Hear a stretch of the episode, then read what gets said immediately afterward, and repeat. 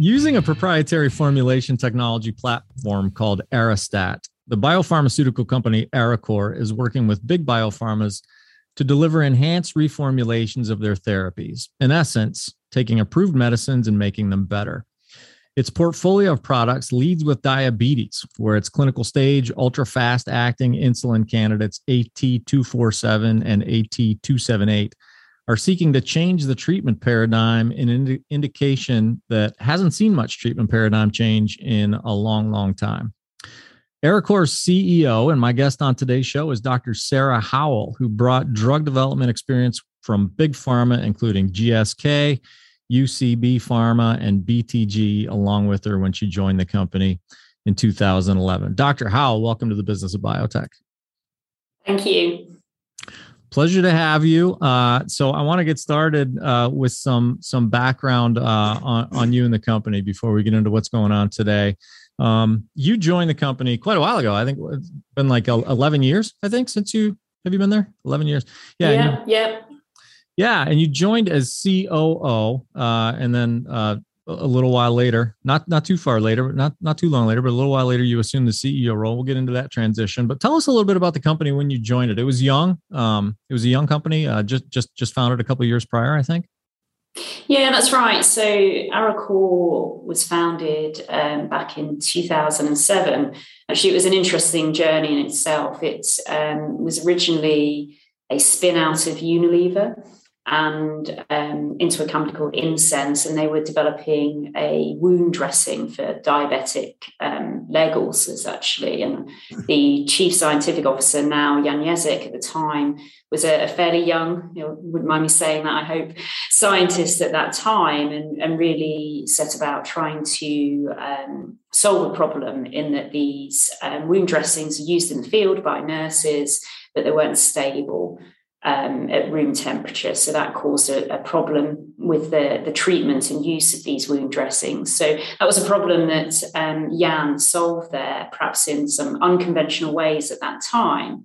And then Arecor was really spun out on a question is this a one off, or could this be a technology or approach that could be more broadly used across um, a range of therapeutic products? So, you know, between that time, 2007, and when I joined in 2011, it was really very much a research focus, looking at exploring and developing the, these approaches and this formulation technology. So, when I joined, it was a fairly young company and very science driven, as you would expect, and really trying to explore the capabilities of the technology. Um, and without, at that time, you know, really those um, plans in place how to further develop or commercialize the technology essentially. So that's the, the company I joined, but to a certain extent, what attracted me to the company really, there was a real opportunity um, there to take this technology further and, and develop improved products using it. Mm-hmm. What was the uh, what what did the company look like from a, a personnel standpoint? So I, I understand, you know, it, it, had some some big backing uh, spinning out of Unilever, but did it did it look and act at the time like a like a startup? I mean, was it you know skeleton skeleton crew kind of scrapping to to make things happen?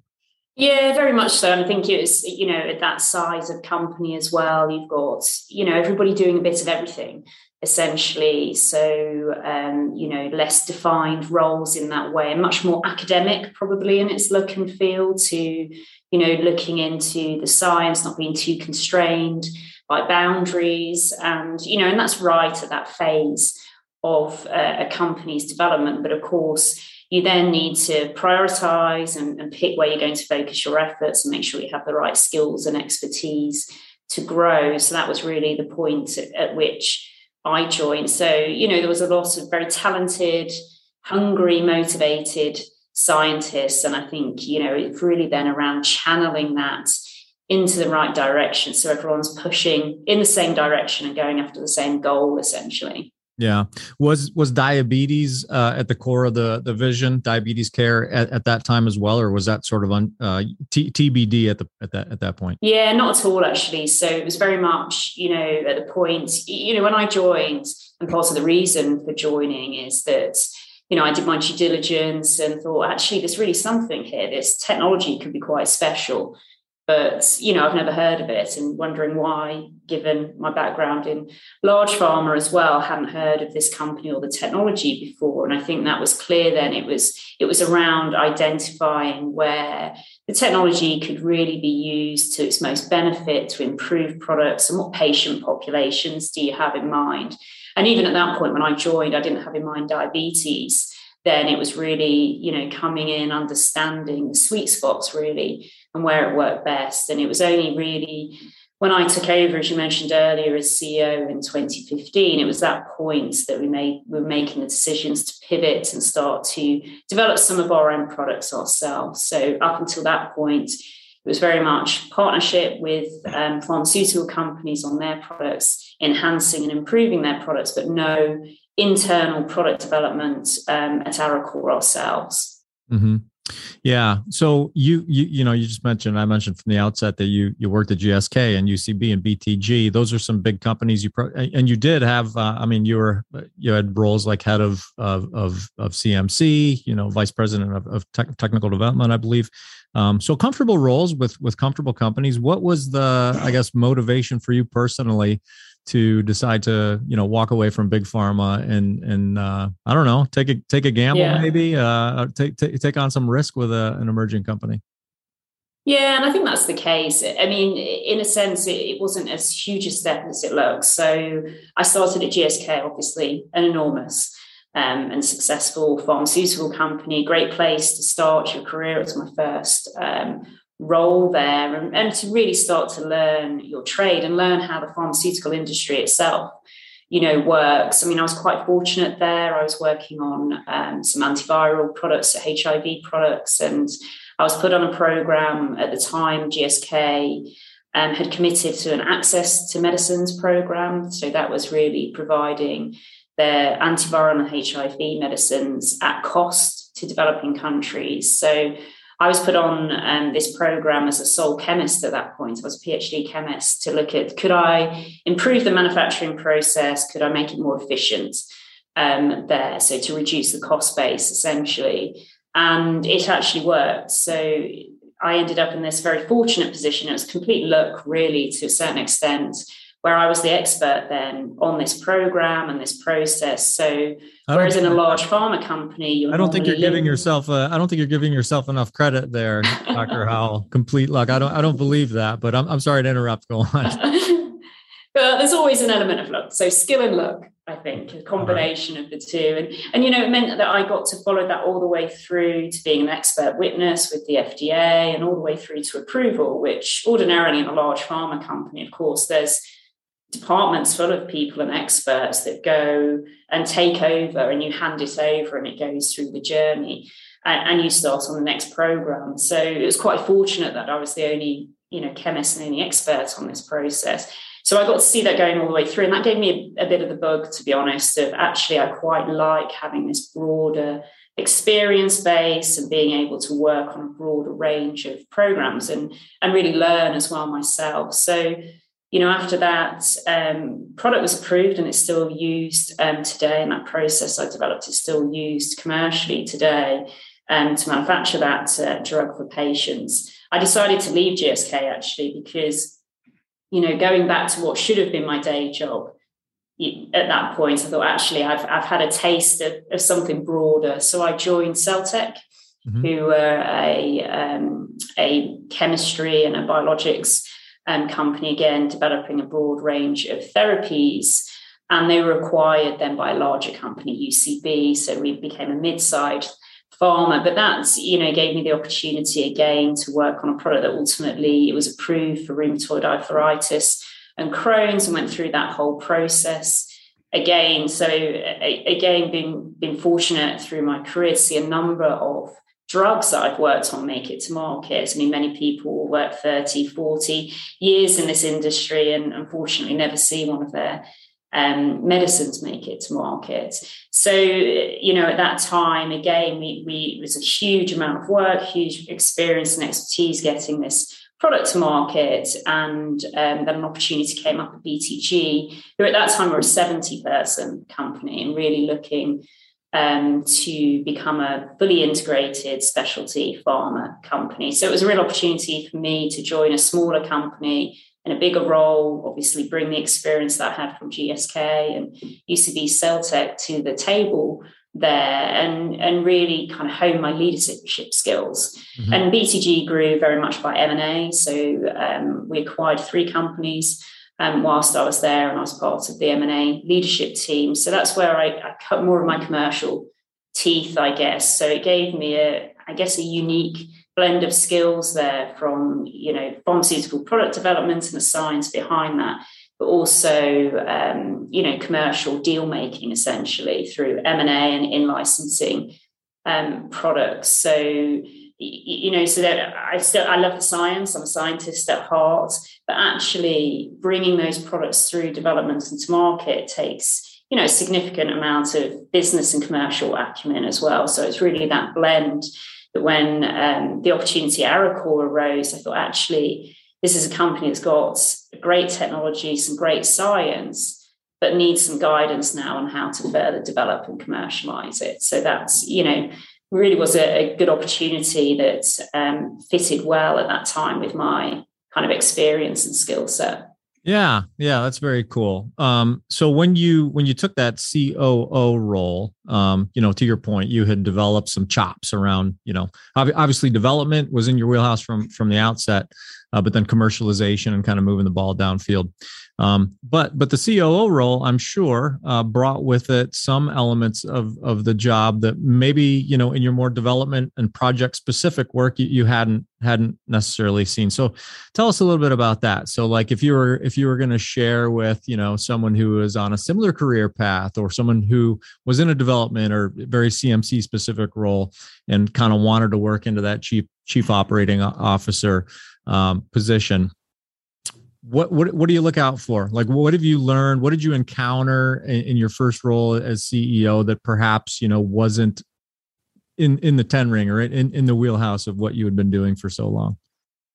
Yeah, I mean, I think there in those roles, you've obviously got to um, make sure you're leading and that you're delivering to a certain extent through others and not you know looking to take hold of everything and do everything yourself because it's important if you want to grow a company of course that you have a strong team around you and you know you support them and give them the tools that they need to um, deliver as well. Otherwise you become the bottleneck clearly. So that's you know that's an important transition to make and not an easy one to make actually when you're used to you know, managing yourself and your own energy and time and delivering and being accountable for that delivery, then making sure that happens through other people is a different skill set. And you have to be careful there that you don't keep diving into the detail and disrupting to a certain extent that delivery and that ecosystem. I think the thing that I've probably learned the most that I didn't realize you needed to be a CEO actually is that, and something I didn't realize that, you know, I was inherently within me is your attitude to risk. I think you've got to have a healthy attitude to risk. That doesn't mean that you're totally reckless and, you know, taking risks everywhere, but also you know you, you have got to take some risks to succeed and to grow and i think you've got to be comfortable with that because quite frankly if you're not you'd never sleep at night i think mm. as a ceo if you worried about you know every decision that you've made where you don't have all of the information and i think partly you know that attitude to risk and, and perhaps being comfortable with it grows with experience and expertise because then you are drawing more on your past experiences and you can then make decisions a little bit more on gut feel than you would have done early in your career. But i but i think if you are a real warrior and you know you are very risk averse i don't think the ceo role would be a good fit. And, and that's just something you know i'd never heard anyone really speak about and i didn't realize was so critical to survival, I think, as a as a CEO. Yeah. Yeah.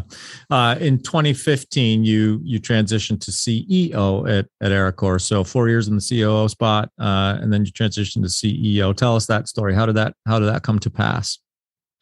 Yeah, and that really was around this pivot for the company and to really move towards. So, up until that point, we've been further developing the technology. There was certainly a development phase of developing this Arestat technology, we call it. So, it's a formulation platform to partnering and building relationships with pharmaceutical companies and, and really starting to um, you know, have a baseline of our technology licensing model and, you know, working out the, the value of the, the technology and the value that's attributed to it to pharmaceutical companies, essentially. So there was a, a huge amount of change in that time.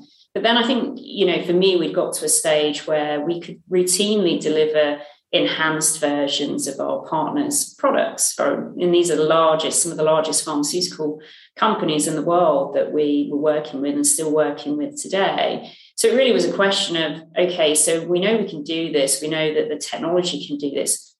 Why don't we select some products where there's a real patient need and there's a good fit with the technology and start developing some of these products ourselves, which of course means that we can take them, you know, control them in a sense and take them to patients, take them closer to market. And of course, as a company, then retain more of the value and build value into the business. And of course, with my background in pharmaceutical product development, really that was a perfect time and fit for me to take over as CEO I mean, in reality, it would have been a little bit earlier, but um, I had twins in 2013. So about oh. halfway through that time, between COO and, and CEO, um, I was out of the business for a while. Yeah, well, congratulations on that. That's cool. That's a that's a good, you know, a lot to juggle, but uh, but but very cool. Um, I'm going to bounce around a little bit here because I so I have some some perhaps naive questions about the the actual the the business mm-hmm. model right that are, that, that Arecor is in. So I'm gonna I'm gonna ask them even though they may be uh you know maybe maybe naive questions. I'm going to ask them anyway um because I want to get a sense for you know how you go about uh doing deals and and and and choosing therapeutics that you're going to you know put put in the Arestat platform and yeah and, and enhance to put it very simply, I'm sure. Um, so, you know, let's say I make a widget, right? Like I, I, I run Pillars Widget Company, um, and along comes a company that says, you know, your your widget's pretty cool, but it could be cooler. Um, we, would like to make it cooler. Uh, and I and and my you know maybe my initial reaction is a little bit defensive or, or bristling. Like, what do you mean? you know what I mean? Like, what what's what sort of risk am I going to give up if I give you the authority to make my widget cooler? Again, I am uh, this is naive and I'm I'm oversimplifying it. But kind of start at that point and and walk me through sort of the I, I don't know the the the business philosophy at Arecor around you know it, it its platform and what it intends to do to make existing treatments better to enhance them? Yeah, exactly. I'll probably split it into two halves actually. So we um, we have our technology partnerships where we're partnering with um, leading pharmaceutical and biotech companies on their proprietary products. So they're either in development or on the market. And then we have our own selection process, if you like, and product development and products that we're taking forward um, you know, the first wave of those being in the diabetes space. So perhaps starting with the technology partnerships there. I mean, the first is that we're completely agnostic then to therapeutic area. It doesn't matter what indication or um, that medicine is being developed for. Really, it's about what's how's this product going to be used by the patient or the healthcare provider and is it currently in a format that um, is ideal? You know is it the ideal fit for that patient population? So for example there might be a product that is um, in development by that pharmaceutical company which um, needs to be delivered via a long intravenous administration within the hospital setting. And they may come to us and say look you know we would like this to be self-injected by the patient at home but currently, because of some challenges with being able to develop that format of this product, it's a large volume dilute solution. So it has to be via IV, which is pushing that patient into the hospital setting. And, you know, we see that in everyday life now. And, and you know, for all of us individually, we want to stay out of hospital as much as we can.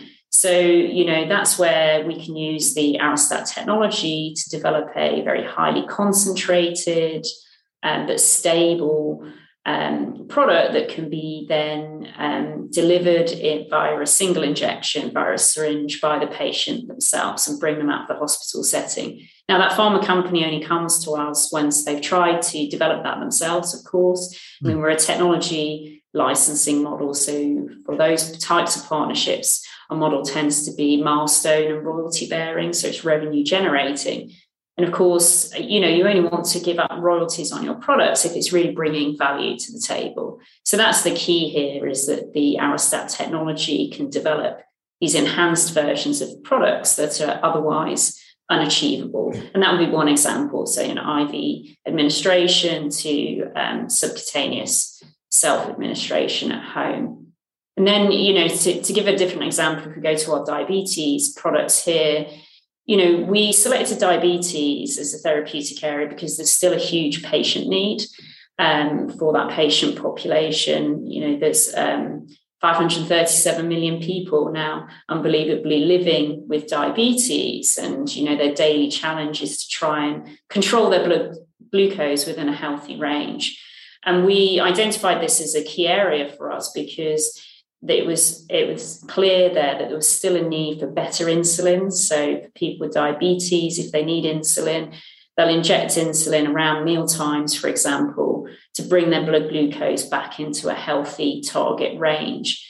And there was still a need for much faster acting insulins to help them better manage their blood glucose and outcomes. And this was something on paper. And, you know, at this stage, it really is. This is about, you know, innovation then and, and science that we felt that our technology would be a good fit here and we could use it to develop much faster acting insulins. So, you know, those were the first products that we started um, working on, and now we have um, clinical data proving that that we have these superior, faster acting insulins, even against the gold standard insulins that are on the market today, that have been developed by some of the largest pharma companies in the world. So it very much starts with what's the patient need, what would improve this treatment and outcomes for patients, and then tracking back can it be delivered using the technology? In theory, then of course, it's actually doing the science mm-hmm. in the labs here at Arecor and conducting the clinical studies to prove it.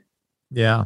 Okay. I'm gonna. I'm gonna. We're gonna put insulin on on a shelf for a minute because I want to get back to that uh, and, and, talk a little bit about that. But um, sticking with the the platform itself, to the degree that you can uh, disclose, right? Because it yeah. occurs to me. It occurs to me as I'm listening to you talk that uh, you know there must be some pretty significant intellectual property and and and I figured that my original question was pretty naive uh, the way that I posed it like hey we want to make your widget better it sounds to me like there are companies coming to Arecor to say look we need some we need some help uh, with our with our formulation because we want to make this you know more patient centric we want to work on administration. And you have the technology to perhaps do that and we don't. We meaning in in many cases big pharma. So that sounds to me like a pretty good pretty good place to be from a, a platform and intellectual property uh, standpoint. Um, so again, to the degree that you can sort of disclose for us what that platform looks like, how it how it works, uh, you know. And again, I'm not I'm not a scientist. Uh, this is the business of biotech. So we want to stay focused on the on the business angle, but you know, explain some of that science if you can. Yeah, sure. And you're right. It, you know, it is a technology platform that's um, very heavily IP protected there. We've got 33 patent families. We've got more than 50 granted patents in the major territories like the US and Europe. And essentially, so when we're working on a product, whether it's a medicine, whether it's one of our own or one of our pharma partners, the first thing we do is to define, you know, what's the target product profile? What enhancements of properties are we looking to achieve? And once we've defined that either ourselves or with our partner, um, we then use our internal expertise in this area to say, okay, what challenges do we need to overcome? What's preventing, you know, this enhanced profile being achieved today? And once we've identified those challenges, we then select um, effectively tools from our Arestat technology platform. And each tool is a very specific combination of ingredients or excipients that when we combine them with a therapeutic product, we know that they'll enhance a particular property. Now, these are quite complex um, products and com- complex medicines, so there's always more than one challenge that you need to overcome.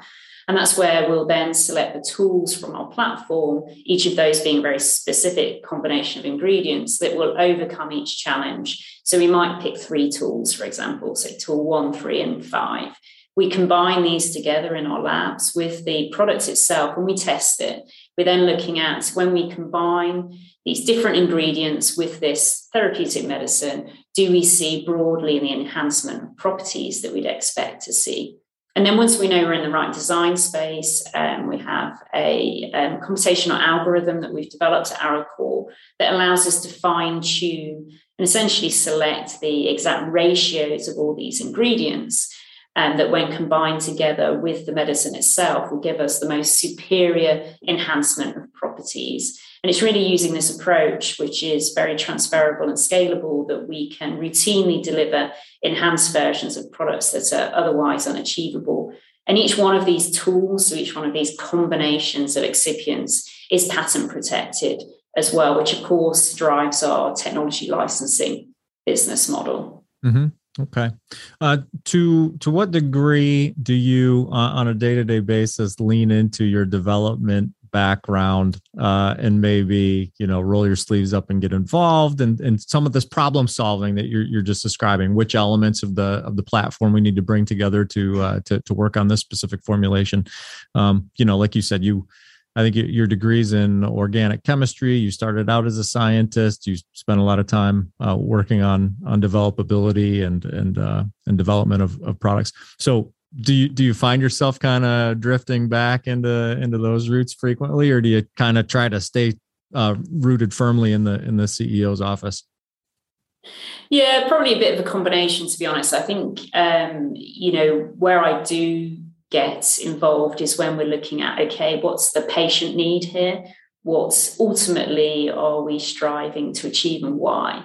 Because it's important then, it's not just from a, you know, you've got to understand what the patient's need is, what data would we need to develop to demonstrate that we're meeting that patient need, which, you know, that's that takes quite a lot of pharma experience. And we've got depth of experience across the company in that area but also it's got to be commercially viable you know, and that's important not just from you know our shareholders perspective and growing the business. It's really important for the patients as well because if it's not commercially viable ultimately that enhanced version of the product is not going to make it to market. So it's really important that you combine that assessment both of the patient need what it's going to take to develop it and what that's going to cost. And ultimately you know once it gets to market who's going to pay for it? Because you know somebody ultimately whether it be healthcare systems um, insurers in the us or you know some self-pay or co-pay from patients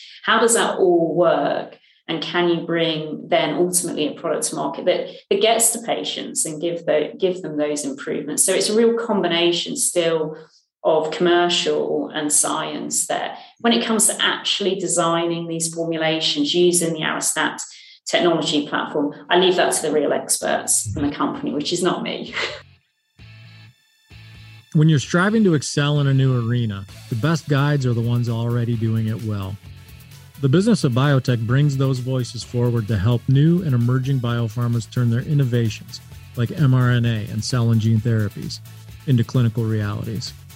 Tune in and subscribe for insights on hiring, regulatory, and other need to know topics for biopharma leaders. The podcast is brought to you in collaboration with Cytiva. Check out their resources at cytiva.com backslash emerging biotech. That's C-Y-T-I-V-A dot com backslash emerging biotech. Do you um the, the the commercial aspects that you just mentioned, you know, who, who's going to pay? What's that going to look like? You know, what's the what's the um I guess formula uh, for for getting this thing out out out to market and um, to whatever degree possible, you know, com- comfortably in the hands of patients who, who need them and affordably. Um, do, do you embrace that? Oh, I mean, obviously it's a, it's an important challenge for the business and whether you, whether you naturally embrace it or not, you're, yeah, I, I understand that you're going to, but, uh, you know, coming from a science background, has, has that been a difficult adjustment for you or is it an exciting one? I mean, what, what's sort of your mindset there? Yeah, I mean, I, I think if you approach these with a you know a scientific mindset which is basically problem solving mindset really it, it's the same um, you know it's the same approach And, you know, it's quite fascinating. I guess that's one way of putting it. You know, there's some interesting nuances on pricing and reimbursement there. And it, it is critical. I think ultimately, you know, and we talk about this within the company, it might not be everybody's natural place they want to be talking about pricing reimbursement or what's their business case. But it's, you know, we, we need to do that because if we want to see, which is really the purpose of Arecor, is to bring medicines to market that can transform their outcomes. If you want to really make that happen, it's got to be affordable, you know, for whoever's paying that, it's got to be affordable. And I think, you know, that's a, you've got to not fall into that trap of thinking that just regulatory approval or FDA approval, so the Food and Drug Administration in the US is the end of the journey because it isn't. You can gain approval and still find that your product doesn't make it to a broad set of patients because ultimately um, you know you haven't got that business side right around the pricing and reimbursement so they all have to come together essentially for it to be a product that makes it into the patient's hands at the end of the day. So and you know for me it's you know it's again i i like that mix of commercial and science. So you know you see it as a, a challenge and opportunity i think is how you've got to look at it. Yeah. Uh, you since you just brought up uh, regulatory concerns and, and the FDA, I'm I'm curious about that. So for for Arecor, uh, given where it starts on the development, uh, I guess continuum, um, working with uh, perhaps an approved therapy and and and moving, you know, moving to improve it beyond that. Does that give you a head start on on the regulatory front? Like where where do you sort of uh, engage regu- regulators and and how does that kind of look compared to perhaps a a, per, uh, a a biopharma company that's producing or developing a drug from from scratch yeah, and that's one of the real advantages of um, approach and the Arestat technology. As you said, we're using, we're taking existing um, medicines that are already on the market, such as insulin, and we're using the technology to develop enhanced versions of these. So this means that the safety and effectiveness of these um, medicines is already known, and most, you know, novel therapeutic products fail in development due to a safety issue or efficacy, so effectiveness. So that risk essentially is taken off the table. And what we're doing and, and what we're looking to achieve is um, improved, enhanced versions of these and, and proving that they're superior and proving that they um, enhance outcomes for patients. So when we're looking at designing clinical studies, it's really around demonstrating superiority.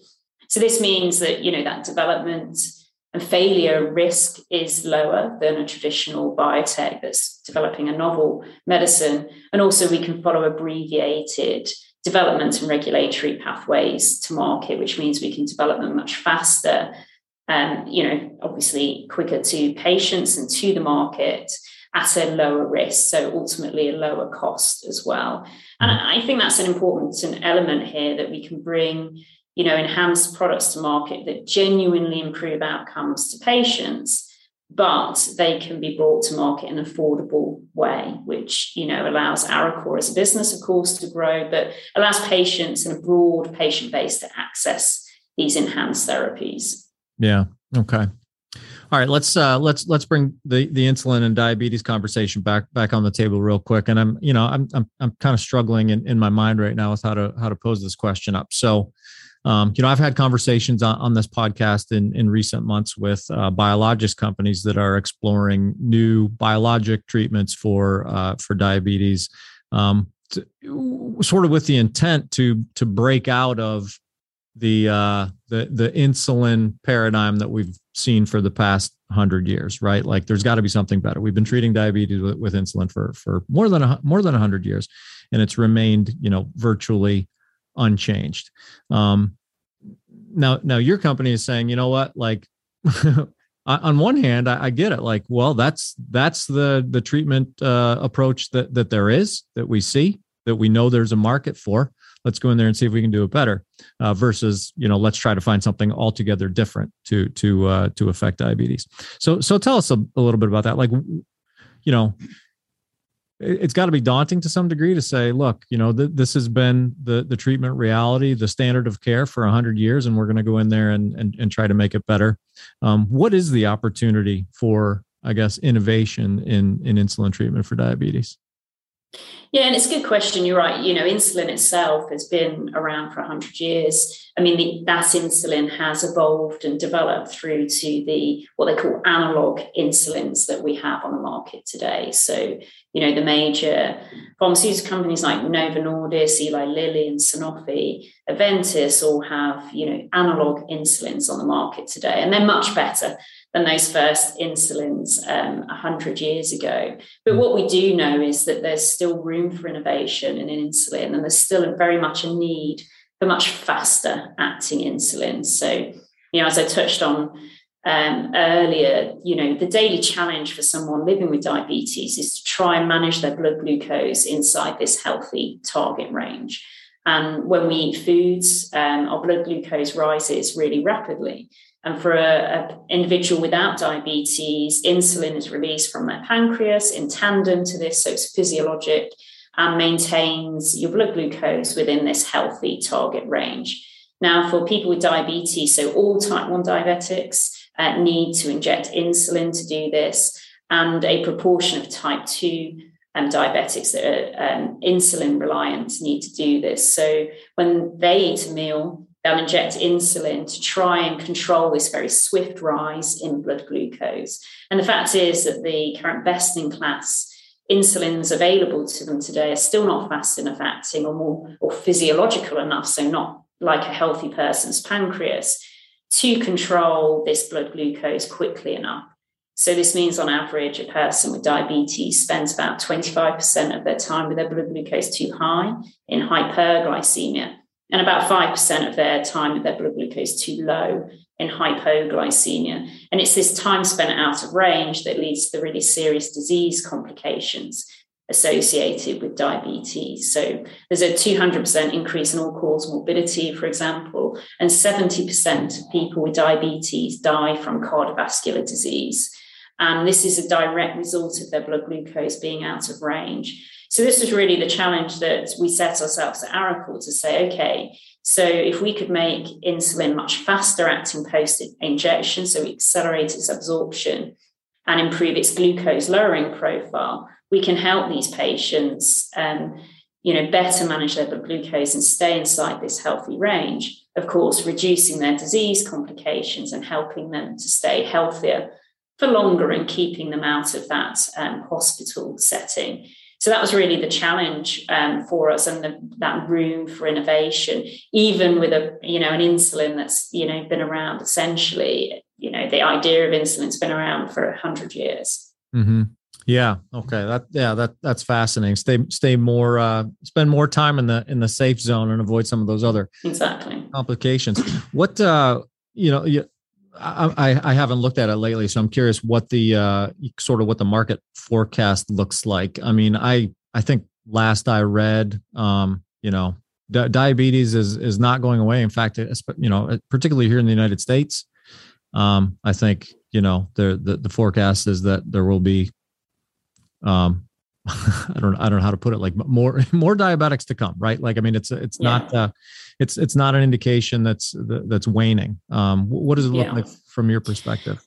Yeah, I mean, so worldwide, there's around 537 million people currently living with diabetes. And as you said, you know, that number is increasing. So for type 1 diabetes, it's around 10% of um, people with diabetes have type 1 diabetes. So it's, um, you know, there it's not related to lifestyle at all. And they need um, insulin from point of diagnosis there to manage their disease. And then the, the remaining around 90% is type 2 diabetes. And, you know, that's very much, you know, reaching pandemic levels now. I mean, I think it's fair to say it already is there. And, you know, partly goes hand in hand with the obesity um, pandemic. We, um, we ran a um, KOL, so a key opinion leader webinar last week, actually talking about our concentrated rapid acting insulin AT278. And um, one of the clinicians and diabetologists on that call talked around in the US it's it's expected that around 50% of people in America, so Americans, will be obese by 2030. And that really is going hand in hand and driving up those numbers of people with type 2 diabetes and driving up their need for um, insulin as well. So, you know, sadly, it's a, it's a perfect storm there, essentially. We're seeing an increase in the obesity pandemic, which is in turn an increase in type 2 diabetes. But not only type 2 diabetes, it's increasing their daily insulin needs that they require to manage that um, disease. So, you know, sadly, we're only seeing that go one way. And I think the International Diabetes Federation, you know, published these numbers at the end of 2021 there, and they talk about diabetes now being in crisis, you know, just in terms of sheer numbers, but they also um, calculate that it's just under a trillion dollars to treat diabetes and its complications worldwide currently. So there really is this need to help patients improve their outcomes, of course, improve their quality of life, but really decrease the burden both on patients and, and healthcare systems there. And better insulins have a role to play there, a significant role to play. Yeah. Um, what's the I, I, give us a sense for your your your clinical uh, and regulatory timeline at this point? So as as you're talking about this uh, unmet need, the the growing unmet need, I'm thinking like where's Arecor in parallel with uh, with, with all that and its ability to step in uh, at some point beyond the clinic and and have an impact. So I guess get, just give us sort of a yeah. where, where you are in the continuum, a pipeline update, if you will. Yeah, sure. So we we have two insulins in development. So the first is a product called AT247, and this is an ultra rapid acting insulin, so very fast acting. We see this bringing the most benefit for people with type 1 diabetes and particularly those that are looking to use that next generation in technology. So it has the potential to enable something called the artificial pancreas, which is a system where your um, insulin needs are measured via a sensor. It's fed to an algorithm which calculates how much insulin you need, and it's automatically um, delivered by the insulin pump. And these systems really help those people with type 1 diabetes really closely and precisely manage their blood glucose. But they need faster acting insulins to, to realize the full benefits and to realize a full um, closed loop artificial pancreas. So for that product, we've completed our first phase one clinical study and we demonstrated that it was much faster acting and superior glucose lowering compared to the gold standard insulins on the market today. And that was in type 1 diabetic patients.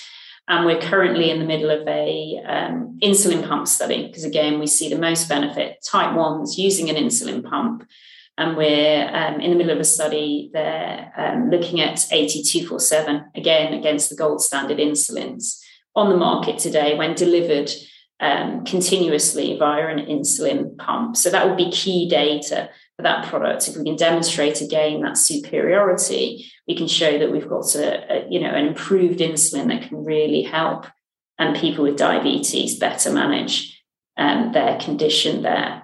Mm-hmm. And then our second product is a product called AT278. Sorry, the names aren't very catchy. Might have to um, think of some uh, different names that are not numbers for them soon. And this is part, a part of the fun of uh, you know moving towards commercial is coming up with uh, more catchy names than exactly. so this is a you know a concentrated rapid acting insulin. So here the challenge is that for people that have high daily needs for insulin. So they need to inject high volumes and high numbers of units of insulin per day. So primarily type 2 diabetics, as we talked about, as we see that increase in obesity um, pandemic, we see higher insulin needs. And um, so currently, this patient population have two options available for them today. They can use the gold standard insulins that are on the market, which are fast acting, so give them good glucose control, but they're only available at lower concentrations, so 100 units per mil, and some are available at 200 units per mil. So we've uh, looked at saying, okay, if we can develop a highly concentrated, so five times concentrated insulin, but is also rapid acting, they can, um, you know, essentially have the best of both worlds here. They can have a lower injection volume, fewer injections per day. So that helps obviously with compliance and, and the burden of managing the disease, but good blood glucose control, then this would be a much better insulin for that patient population there. And we have to remember that, you know, it's a complex disease. Many of these patients are taking between seven and 11 different prescriptions per day to manage diabetes and all of its complications. So the more we can reduce that burden, you know, compliance improves and outcome improves as well. Mm-hmm. So there again, we've completed our first phase one clinical study. This was in type one um, diabetic patients to demonstrate that we did had indeed been able to develop a concentrated but very rapid acting insulin.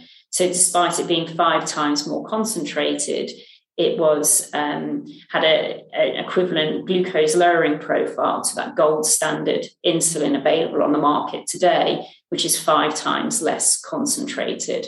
So, you know, this has really given us that data to show that we have a market leader position here, the only concentrated and rapid acting insulin that could be available to patients. And we're planning to enter into our next clinical study, which will be in type 2 um, patient population because again we see the most benefit here for this product for those high insulin users so that's primarily type 2 diabetics mm-hmm. yeah very good um, what's the next uh, the, the next big step there at Arecor? So uh, you know you just walked us through the pipeline uh, and, and and clinical progress, but what uh, what's on the horizon? Yeah, I mean, I think for us, obviously, um, for our diabetes and insulin based products, it's to take them through those phases of clinical development to prove that superiority and the patient benefit.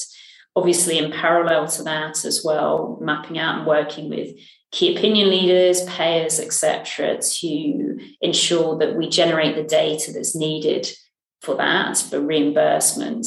And our strategy is to take those products closer to market to a higher value inflection point prior to partnering, either for late phase or for commercialization. I mean, you asked about the market earlier, and uh, you know these current mealtime insulins, which is the area that we're developing in. Um, you know the sales for those currently are around 6.4 billion dollars. So we'd be looking to take market share within that existing market and be doing that with a you know a partner that's commercially set up for sales and marketing in such a large um, um, commercial and patient population essentially. But it's not just about diabetes. We also have a portfolio of products within the specialty hospital space. So um, this is a space whereby these products again are already on the market and in use in the hospital setting but they're powders that require this complex mixing procedure prior to use. And the challenge with this is that either that this mixing procedure has got to be done at point of care by the nurses, or it's done by an external pharmacy and then shipped to the hospital in a ready to use format. So this adds complexity to the system and, of course, cost. But most importantly, it, um, it means there's room for errors to be made here, which can lead to dosing errors to patients. So at Arecor, again, we're using Arestat technology to develop stable, liquid, ready to go versions of these products essentially. So it's ready to um, be used at point of care, which reduces cost, time for treatment, and also eliminates this risk of there being administration errors to the patient. And to a certain extent, we've we've validated the commercial potential of these products as we've entered into two co-development and licensing deals with Hikma Pharmaceuticals, which were two products that we started to develop at Arecor, and now with Hikma as our partner, and we'll be looking to take those to market in this specialty hospital space. But we also have a pipeline of earlier stage products that are pre-licensed that we're working at on at Arecor, and be looking to enter into more Hikma type deals there. So you know, it's very much around selecting the right products where there's a patient need, a commercial case, and an at Arecor for us to develop those through as a minimum proof of concept generating the IP, and for some of those products, as we're doing with the diabetes, taking them into the clinic mm-hmm. ourselves. And I think in doing this, you know, we can build a large and sustaining biopharmaceutical company ultimately. Yeah. Um, are those the the specialty hospital uh, therapeutics that you referenced? Uh, you know, it, uh, I, I don't think I, I don't think Arecor is is publicly stated indications there, and I'm not going to ask you to do that. But are they indications perhaps that are as uh, as common and and uh, as big a market as diabetes presents? Yeah, so you know, in those programs, again, to a certain extent, it's as with our technology partners, it's agnostic to mm-hmm. therapeutic area and indication because it's then around taking these products that um, from powders to ready to go liquids, essentially. So yes, we're working on a broad range of products through to you know some oncology indications as well there, which are obviously significant in terms of um, you know their commercial revenues. And you know an important point to note, and partly why we can be agnostic in the specialty hospital sector, is because we're not looking to change clinically how these products work post injection we can follow an even further abbreviated regulatory and development pathway to market. So we work on the assumption here that limited or no clinical studies will be needed for approval, which means that we can go and look at broader indication basis because we're not looking at doing very large and significant uh, clinical studies like you would see with a, a novel therapeutic product. Yeah. Okay. A uh, couple more questions, and we're, we're running short on time. I'll, I'll let you off the hook. Uh, from a from a a, a manufacturing uh, standpoint, it, would I be correct to assume that you take your uh, your technology to a certain point, um, and then and then move that uh, beyond Arecor's four walls for manufacturing purposes? Because I mean, you think about an indication like like diabetes, as we as as we've ascertained, you know, we could be looking at significant volumes uh, of, of of of your ultra uh, rapid acting insulin. So is that is that outsource? Is that is the is the idea to give that back to the pharmaceutical company where the you know it sort of originated for a, manufacturing uh, for manufacturing purposes? What's that look like?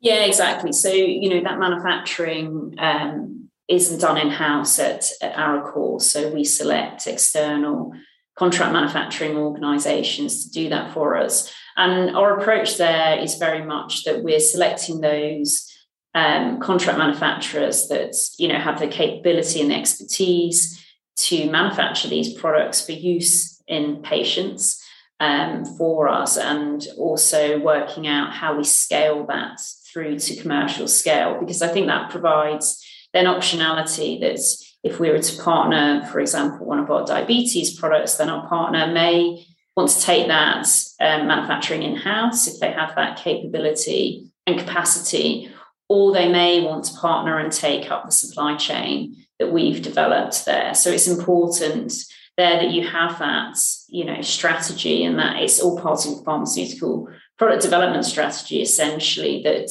you know you don't disrupt the lead time to get to market for either ourselves or a partner there. And you just need to, you know, ultimately the sponsor and responsible for that product. So you need to have very um, clear oversight of your outsourced uh, network. Mm-hmm. Okay. Uh, what haven't I asked you that I should have, Dr. Howell? Uh, what haven't you asked me? What haven't I asked you that I should have? As you're sitting here listening to my listening to me stumble around my my questions for you and, and ramble on, uh, there, there has got to be something you're thinking, man, you should have asked me that.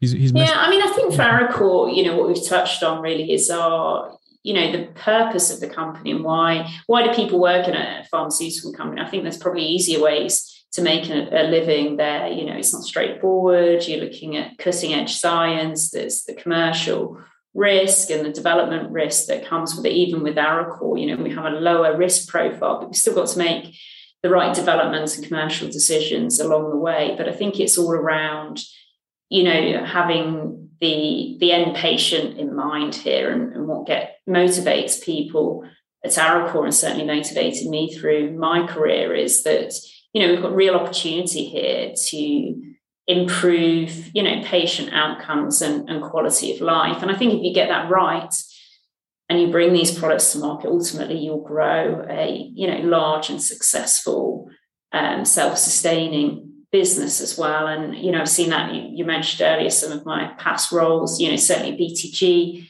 it went from a 70 person company to being ultimately then acquired. It was a uk based company acquired by a us company for I think it's about 4.2 billion in the end, and it's really around around that. What what are the patient needs? How do we get it to market? What commercially, you know, what's it need to look like from a commercial case? And you know, I think if you've got a broad enough pipeline, so you're de-risking in that sense as well, it's it's something that you know smaller companies like Arecor can grow and achieve essentially. Mm-hmm. Uh, how how big is Arecor? How many how many employees do you have now?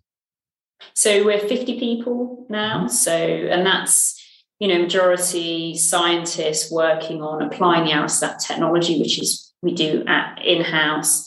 Then obviously we've got a group managing the you know CMOs and CROs, the clinical studies, of course, are um, external as well. So we have to manage all of that ecosystem and then a smaller number of us uh, looking at the business side and finance, etc., as well. But you know, the majority of PhD scientists, and we're we're based in Cambridge in the UK, so you know we can bring in some of the very best scientists from Oxford, Cambridge, London. So it's a great location for us for talent. Yeah, I I uh, I'd love to to spend a couple of days uh, shadowing you, uh, un, unbeknownst to you, because I, I I'm I'm thinking about like the the culture there and your leadership style, and it occurs to me that I'd say the majority of the the biotech CEOs, emerging biotechs, you know, Arecor size biotech CEOs, the majority that I interview are probably uh, business people people come from it from VC or they come from it you know from sort of the CFO MBA background that that would be the majority. Um, a, a, smaller number are scientists turn CEOs like yourself. And I think about it in uh, in terms of my own position here like my, my boss did a healthy element of of my job you know before he became my boss and that's a blessing and a curse right? Like i think i think boy there there are times i wish my boss was like you know someone someone from the management side who didn't really understand how or how or why i do what i do or how i do it just as long as yeah. it works. Um, blessing and a curse though but i can i can imagine that if i did shadow you i'd see a lot of respect there. I mean there's got to be a lot of respect there because uh, you know you're not asking folks to you you gave them you praised them right? You lauded their ability the you know their abilities but you're not asking them to do anything that you haven't uh, done in, in previous roles and i think that's that's pretty cool. Yeah and i think that's key really because you you understand you you know you understand the challenges um, within pharmaceutical development as well and and as you said that that's a blessing and a curse. I think sometimes i probably wish i'd stop asking questions mm. as well. But you know, that's part of really kicking the tires, isn't it, on the strategy and what, what we're doing here and, and understanding, you know, if there is a bump in the road or a delay or something that needs to be solved, that actually, you know, you can bring some intellectual capital to the table to help um, resolve that and also understand when really you've got to a point that this is, you know, we've got to the best place and you know and the team have, have, thought that through and got to the right place. And as you said you've got to trust your team you've got to have a great team around you and ensure that you don't become the bottleneck on progress essentially. Yeah. Well we're uh, like i said we're about out of time here dr howell but i i want to thank you for uh, as i said subjecting yourself to my rambling questions that uh, i've i've enjoyed it. I've i've learned a ton uh, both about Arecor and uh, diabetes care and treatment and, and where it's going from here. And uh, it's great work you're doing, and I wish you well on the path. Great. Thank you. So that's Arecor CEO, Dr. Sarah Howell. I'm Matt Pillar, and this is the Business of Biotech. We're produced by Bioprocess Online in partnership with Cytiva, which demonstrates its commitment to early stage biopharma companies at cytiva.com backslash emerging biotech. Check that site out. Check us out at bioprocessonline.com, where I'd be thrilled if you'd subscribe to my newsletter. And if you like sitting in on conversations like these, be sure to subscribe to the podcast on the player of your choice. Leave us a review. And as always, thank you for listening.